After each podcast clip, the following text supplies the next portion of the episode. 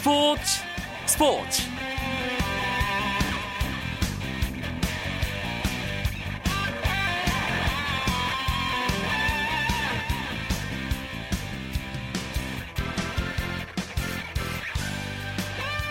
안녕하십니까. 목요일 밤 스포츠 스포츠 아나운서 이광용입니다. 아시안컵 준우승 이후 한국에 돌아온 축구 국가대표팀의 울리 슈틸리케 감독. 오늘 축구협회에서 열린 신년 기자간담회에서 한국에서 축구라는 스포츠가 일상생활에서, 가정에서, 직장에서 늘 화제가 되기를 바란다라는 말을 마지막으로 전했습니다. 축구, 더 나아가 대한민국의 스포츠가 선수나 감독, 팬들만을 위한 경기가 아니라 모두가 즐기는 하나의 문화가 또 일상이 되길 바라는 마음이겠죠. 스포츠 스포츠에서도 모두가 즐길 수 있는 스포츠 이야기 전해드립니다. 정현숙의 스포츠 다이어리에서는 미국 LPGA 평정에 나선 한국 선수들 소식 아, 살펴보고요. 박찬아 KBS 축구 해설위원과 함께 이청용 선수 이적 소식을 포함한 유럽 축구 겨울 이적 시장 이야기도 들려드리겠습니다. 먼저 오늘 들어온 주요 스포츠 소식 전하면서 목요일 밤 스포츠 스포츠 힘차게 시작하겠습니다.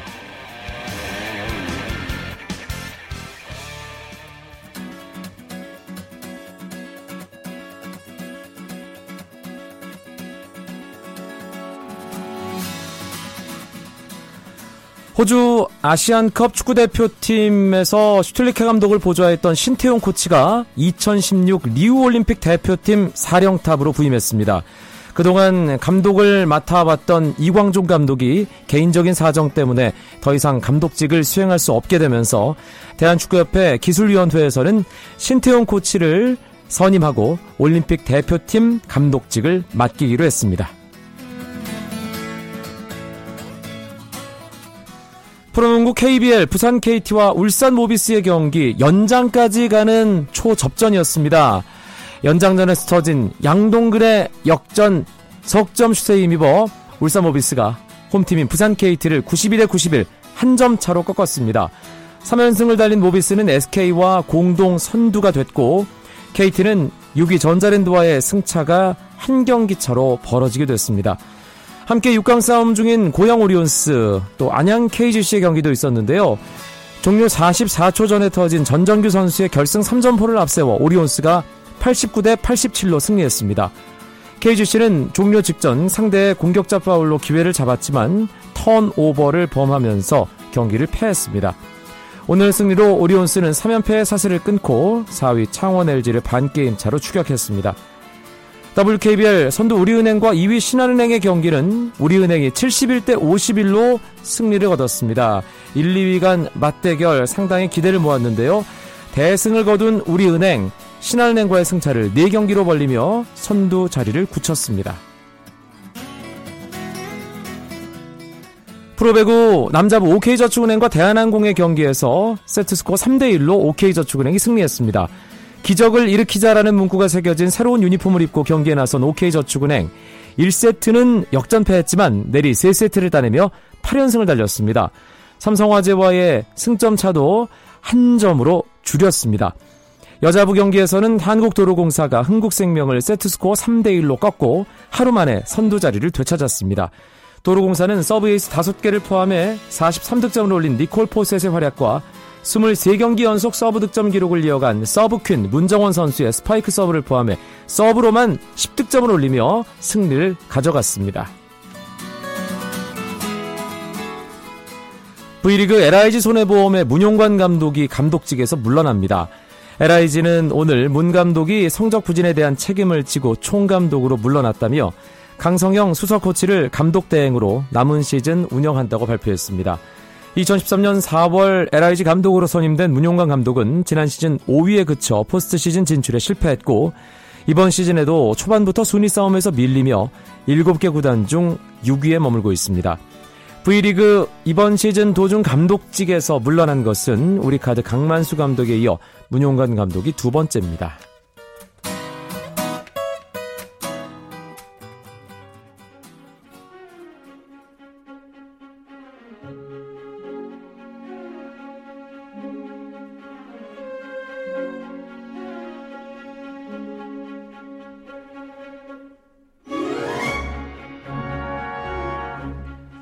KBS 스포츠 취재부 정현숙 기자와 함께하는 스포츠 다이어리 시간입니다. 어서 오세요. 네, 안녕하세요. 여자 프로골프를 평정하고 있는 한국 낭자들 소식 오늘 준비하셨네요. 네네. 이번 시즌 첫 번째 LPGA 대회에서 최나연 선수가 우승했죠. 네, LPGA 시즌 개막전이 미국 플로리다주에서 코츠골프 챔피언십으로 열렸는데 최나연 선수가 최종 합계 16언더파로 정상에 올라서 통산 8승째를 거뒀습니다. 최나연 선수 우승이 꽤 오랜만 아닌가요? 그렇죠. 2년 2개월 만에 우승인데 재미있는 것이 최나연 선수가 그동안 7월 이전에는 정상에 오른 적이 없는 조금은 슬로 스타터라고 하더라고요. 아하. 그래서 날이 조금은 더워져야 몸이 풀리는 스타일인데 첫 승을 일찍 거둔 만큼 뭐 남은 대회에서 조금 부담 부담을 덜고 경기에 임할 수 있을 것 같고 어, 저는 최나연 선수가 이 오랜만에 우승을 했기 때문에 좀 축하 파티라도 크게 열지 않았을까 했는데 시상식이 끝나고 뭐 가장 처음 먹은 것이 라면이었다고 해요. 어. 뭐 인터뷰까지 마치니까 오후 8시가 넘은 데다가 날씨까지 추워가지고 오히려 라면을 먹은 게 더욱 꿀맛이었다. 이렇게 네. 얘기하는 소박한 모습을 보이기도 했습니다. 그게 아니라 라면을 많이 좋아하거나 뭐 그런 거 아닐까요? 네, 그런 반전이 숨어 있을 수도. 네네. 예, 최나연 선수 오랜만에 우승 축하하고요. 이번 대회 치른 후에 여자 세계 골프 랭킹에도 변화가 조금 있습니다. 박인비 선수가 오랫동안 1위 자리 지켰는데 빼앗겼죠. 내줬어요. 네네. 그런데 새로 1위를 한 선수가 세계 최연소 네네. 랭킹 1위 기록을 세운 교포죠. 네, 네 뉴질랜드 교포인가요? 리디아고 선수. 네, 예. 그렇죠. 이 LPGA 중계를 보면요. 이 리디아고 선수에 대해서 관심이 상당하다는 걸 알 수가 있습니다.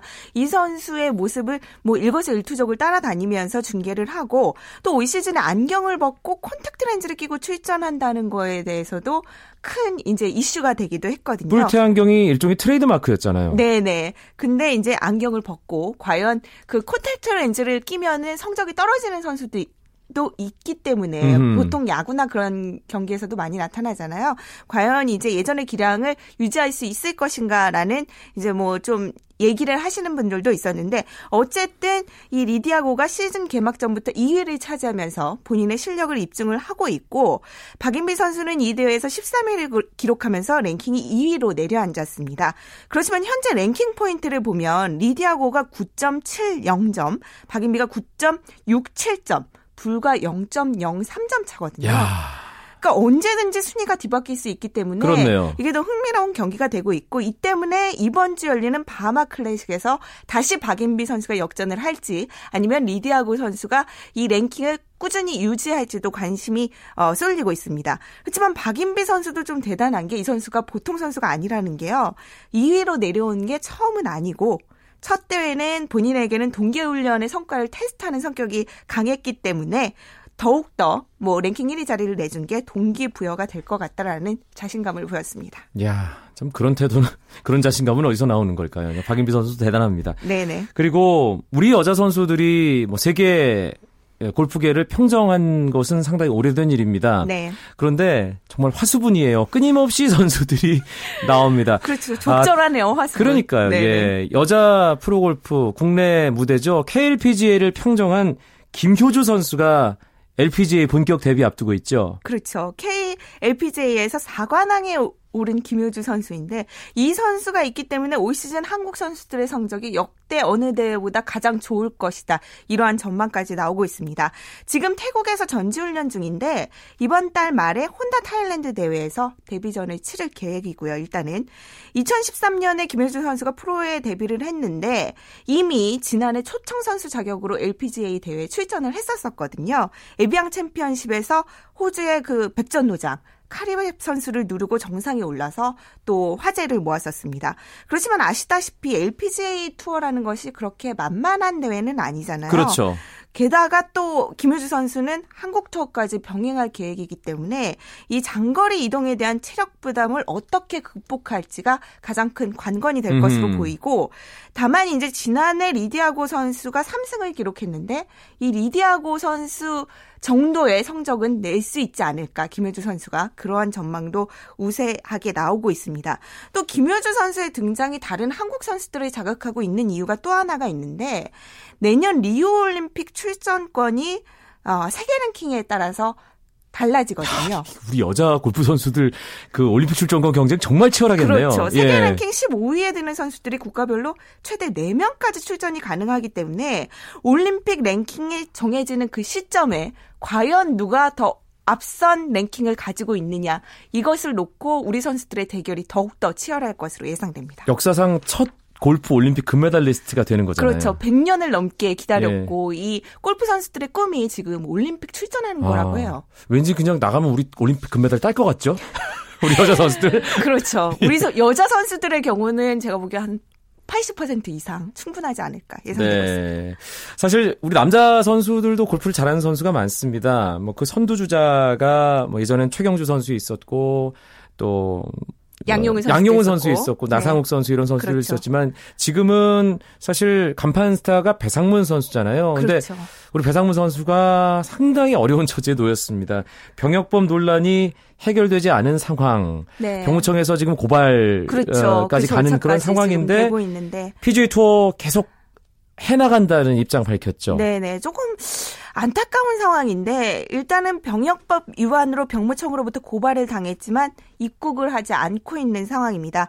어, 배상문 선수가 지난 2013년에 미국 영주권을 받았는데 병무청에서는 3개월 이상 계속해서 국내 체제하는 경우에는 이것이 국내 계속 거주하는 것으로 봐서 국외 여행 허가를 취소할 수 있다는 규정이 있다고 해요. 네. 그래서 지난해 12월 말에 국외 여행을 더 이상 연장하는 것은 불가능하다 이러한 판단을 내렸습니다. 그렇지만 배상문 선수는 골프 선수로서 대회에 참가하려면 국내에 오랫동안 머물 수도 있는 거 아니냐 이런 얘기를 하면서 행정 소송까지 제기한 상태인데 여론은 배상문 선수에게 상당히 좋지 않습니다.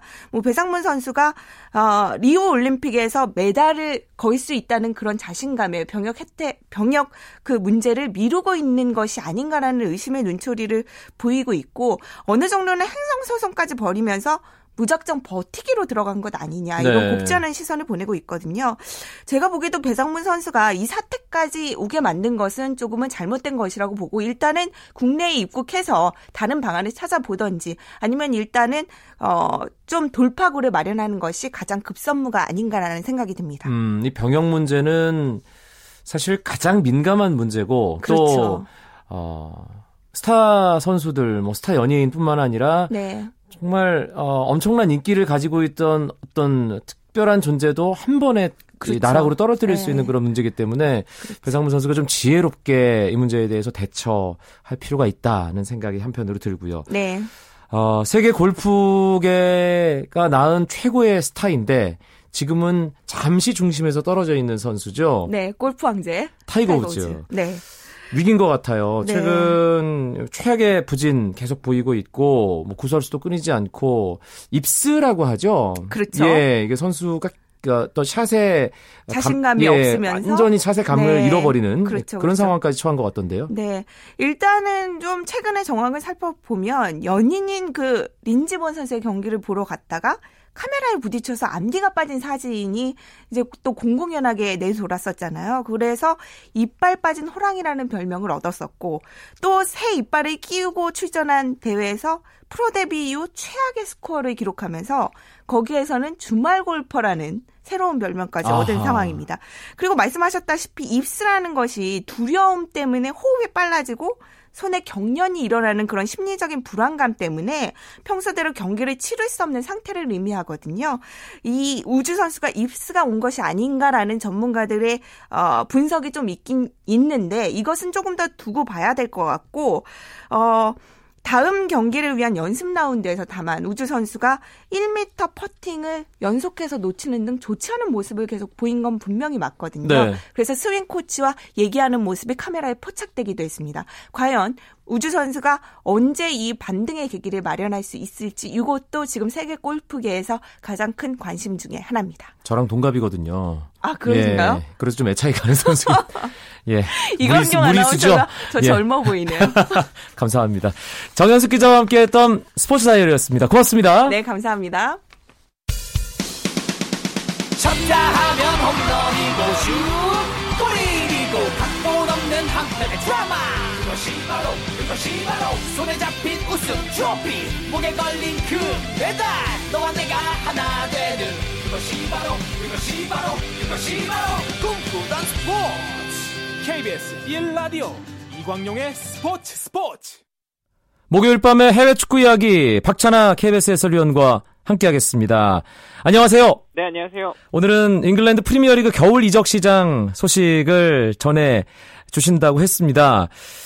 아, 뭐 가장 앞서 뭐 알려드려야 할 나눌 이야기는 바로 이걸 수밖에 없겠네요. 이청용 선수가 프리미어리그로 복귀했습니다. 네, 이청용 선수가 다시 일부 리그로 돌아왔습니다. 아주 많이 기다렸는데요. 그래도 이번 겨울 이적 시장에 좋은 소식이 들렸습니다. 어, 부친의 얘기에 따르면 아주 이적이 급 음, 빠르게 진행이 됐다고 하고요. 마지막에 약간 변수가 생기면서 어, 볼턴에 잔류할 뻔도 했는데 그래도 크리스탈 팰리스 유니폼을 입는데 성공했습니다. 볼턴에서 이청용 선수가 꽤 오래 뛰었습니다. 아, 그런데 볼턴이 챔피언십으로 강등된 이후에 아, 이청용 선수가 일부 리그에서 좀 뛰어야 되는 건 아니, 냐 이런 얘기가 많이 있었는데 뭐 그런 기대감에 비해서는 좀 늦은 감도 없지 않고요. 네, 2009-2010 시즌부터 이번 시즌 전반기까지 5시즌 반을 뛰었습니다. 부상으로 빠졌던 2011-12 시즌 강등되면서 챔피언십에서 2시즌째를 지금 보내고 있었는데요. 생각보다는 이청용 선수가 챔피언십에 있으면서 일부 리그에서 어, 볼수 있는 기회가 아, 계속 줄어들고 있었습니다. 그래서 많은 팬들이 또 이청용 선수가 빨리 일부 리그로 다시 돌아오기를 기대를 했었는데 어, 볼턴과의 계약이 이번 시즌이 끝나고 종료가 됐기 때문에 네. 이청용 선수가 사실 이번 겨울 이적 시장에는 마음을 비우고 있었다고 하, 하더라고요. 네, 그렇지만 크리스탈 팰레스의 오퍼가 왔고요. 그리고 막바지에 헐시티가 다시 중간에 끼어들면서 이청용 선수의 쟁탈전이 두 클럽끼리 에, 있었습니다. 어, 그래도 이청용 선수가 일부 리그로 돌아왔기 때문에 이제부터는 음. 활약을 기대해야 되겠습니다. 사실 겨울 이적 시장 앞두고 이청용 선수 이적할 거다라는 얘기가 솔솔 나오긴 했습니다. 그런데 아시안컵 기간 동안 이청용 선수가 부상을 당한 것이 변수가 되지 않을까. 예전에도 톰 밀러라는 선수의 태클 때문에 이청용 선수 부상 당한 것이 선수 생활에 어떤 어떤 치명적인 공백을 낳았잖아요. 그래도 그런 것에 비하면 상당히 좋은 결과가 나온 거 아닌가 싶습니다. 네, 실제로 아시안컵에서 활약을 통해서 프리미어리그 많은 팀들이라든가 또 다른 빅리그 스카우터들에게 어필을 하고 싶었던 것이 사실인데요. 말씀해 주신 대로 활약을 하지 못하고 부상으로 중도에 귀국하면서 이청용 선수 본인이 가장 힘들었을 시간 같습니다. 아무래도 부상이라는 그런 후유증도 있었고 또 심리적으로 많이 위축이 될 수가 있었을 텐데 뭐 그건 역시도 어, 수순이라고 생각을 했다고 그런 인터뷰를 이청용 선수 부친께서 하시기도 네. 하셨거든요. 그러니까 이번 어차피 에, 계약이 종료가 되면 자유롭게 또 팀을 알아볼 수 있는 상황이 만들어질 수가 있었기 때문에 그런 것에는 아쉬움은 있지만 그래도 크게 걱정했던 것만큼 크게 위축되지는 않았던 상황 같습니다. 이제 크리스탈 팰리스라는 팀이 또 우리가 응원해야 되는 팀 중에 하나가 됐습니다. 네. 어떤 팀인지 박찬하 위원 소개를 좀 해주시죠. 이 팀은 1905년 창단된 굉장히 유서가 깊은 팀입니다. 런던 남부 사우스 노우스 지역을 노우드 지역을 연고로 하는 팀인데요. 과거 1990년대에는 팀이 조금 잘 나갔었는데 그 이후에는 어, 사실 잉글랜드 무대에서 이렇다 할 족적을 남기지는 못했습니다. 하지만 최근에 프리미어리그로 다시 복귀를 해서요. 현재는 승점 23점으로 리그 13위입니다.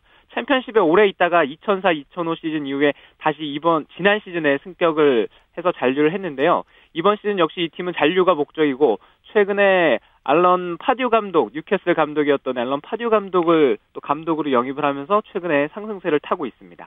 크리스탈 팰리스에서 이청용 선수 입지가 또 중요한 포인트가 될 텐데 어떻게 보세요? 네, 파듀 감독이 새롭게 팀을 잡으면서 계속 포메이션에 변화를 주고 있습니다. 4-4-2 4-1-4-1 같은 형태를 사용 중인데요. 공격수들은 야이야 사노고 또 가일, 사막 같은 선수들이 출전을 하고요. 이제 측면 이청용 선수가 뛰게 된 오른쪽 측면에는 펀천이라는 선수가 주전으로 나서고 있습니다. 윌프리드 자하 같은 선수들도 있는데 네, 이청용 선수의 활용 방안을 파듀 감독이 여러 가지로 생각을 하는 것 같아요. 측면에 국한시키는 것이 아니라 이청용 선수가 중앙으로 이동을 해서 볼턴에서도 중앙 공격적인 미드필더로 많이 기용이 됐었거든요. 그런 모습을 보고 반했다는 얘기가 있기 때문에 아마 크리스탈 팰리스에서는 여러 자리를 소화할 것 같습니다. 알겠습니다. 크리스탈 팰리스에서 이청용 선수 활약 기대하고요. 또 윤석영 선수랄지 기성용 선수와의 맞대결 모습도 아마 많은 분들이 기대를 하실 것 같습니다. 다른 팀들 이적 관련 소식도 알아보죠. 첼시가 콜롬비아 대표팀의 특급 윙어죠. 후안 콰드라도를 영입한 것이 이번 겨울 이적 시장의 가장 큰 뉴스가 아니었을까요? 네, 콰드라도를 영입한 것도 영입한 건데 영입하는 과정이 박수를 받을 만했죠. 첼시가 예전처럼 그냥 돈을 펑펑 쓰는 팀이 아니라 이제는 장사를 잘하는 팀이 됐습니다. 첼시가 콰드라도를 영입을 했는데요. 그 과정을 들여다보면 안드레 슈얼레 그리고 버틀랜드 선수를 볼프스부르크 또 사우스햄튼으로 이적시켜서 돈을 받아냈거든요. 네. 그 돈으로 콰드라도를 영입을 했고요. 그리고 지금 전력에서 약간 멀어져 있었던 살라를 또 피오렌티나로 임대를 보냈습니다. 그래서 이번 이적 시장은 첼시가 아주 잘 보냈습니다. 그리고 아스날도 비아레에서 활약하던 가브리엘 파울리스타를 영입했는데 이것도 아스날로서는 상당히 좋은 영입이라는 평가가 있던데요. 네, 최근에 코시엔니가 부상에서 돌아왔습니다만 어, 코시엔니가 없을 때 혹은 중앙 수비에 부상 선수가 발생했을 때 백업이 부족해서 고생이 많았던 아스날입니다. 네, 백업으로 기용을 할 선수인데 조금 비싼 것이 아니냐라는 의견도 있습니다만 그래도 아스널로서는 괜찮은 선수를 영입을 했고요. 최근에 오스피나 골키퍼가 또 골문을 지키면서 수비가 점점 안정세를 타고 있습니다. 그 아스날뿐만 아니라 맨체스터 시티의 윌프리드 보니가 또 입단을 했는데 좋은 공격수를 데려갔거든요. 근데 문제는 맨체스터 시티가 챔피언스리그 명단에 윌프리드 보니를 포함시키질 못했습니다. 아하.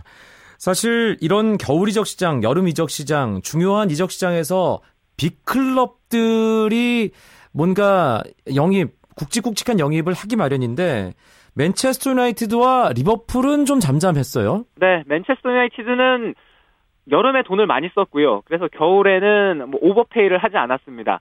노린다는 선수 수비 쪽에 마르키노스라든가 또 미드필더 나인골란 같은 선수를 데려가고 싶다 이런 소문이 있었는데 이번 겨울 이적 시즌은 돈을 쓰지 않았고요. 아마 이 아껴둔 실타는 다시 여름에 발사가 될 것 같습니다. 리버풀은 골키퍼 포지션이 최대 관심사였는데요. 골키퍼 포지션을 뭐 결론적으로는 영입을 하질 못했습니다. 골키퍼가 좀 약하기 때문에 어떻게든 여름에는 보강이 돼야 될 것 같습니다. 네, 유럽 축구 이제 또 주말마다 많은 분들이 관심을 가지실 텐데 이미 오늘 새벽에 분데스리가 지동원 선수가 오랜만에 또 출전을 했고 김진수 선수 복귀했고 기성용 선수도 썬덜랜드와의 경기 주말에 준비하고 있습니다. 오늘도 박찬하 해설위원과 함께 해외 축구 이야기 잉글랜드 프리미어리그 이적 시장 중심으로 나눠봤습니다. 고맙습니다. 감사합니다. 오늘 준비한 소식은 여기까지입니다. 내일은 아시안컵 뒷이야기를 풍성하게 준비해서 9시 35분에 여러분들 찾아뵙겠습니다. 아나운서 이광용이었습니다. 고맙습니다. 스포츠 스포츠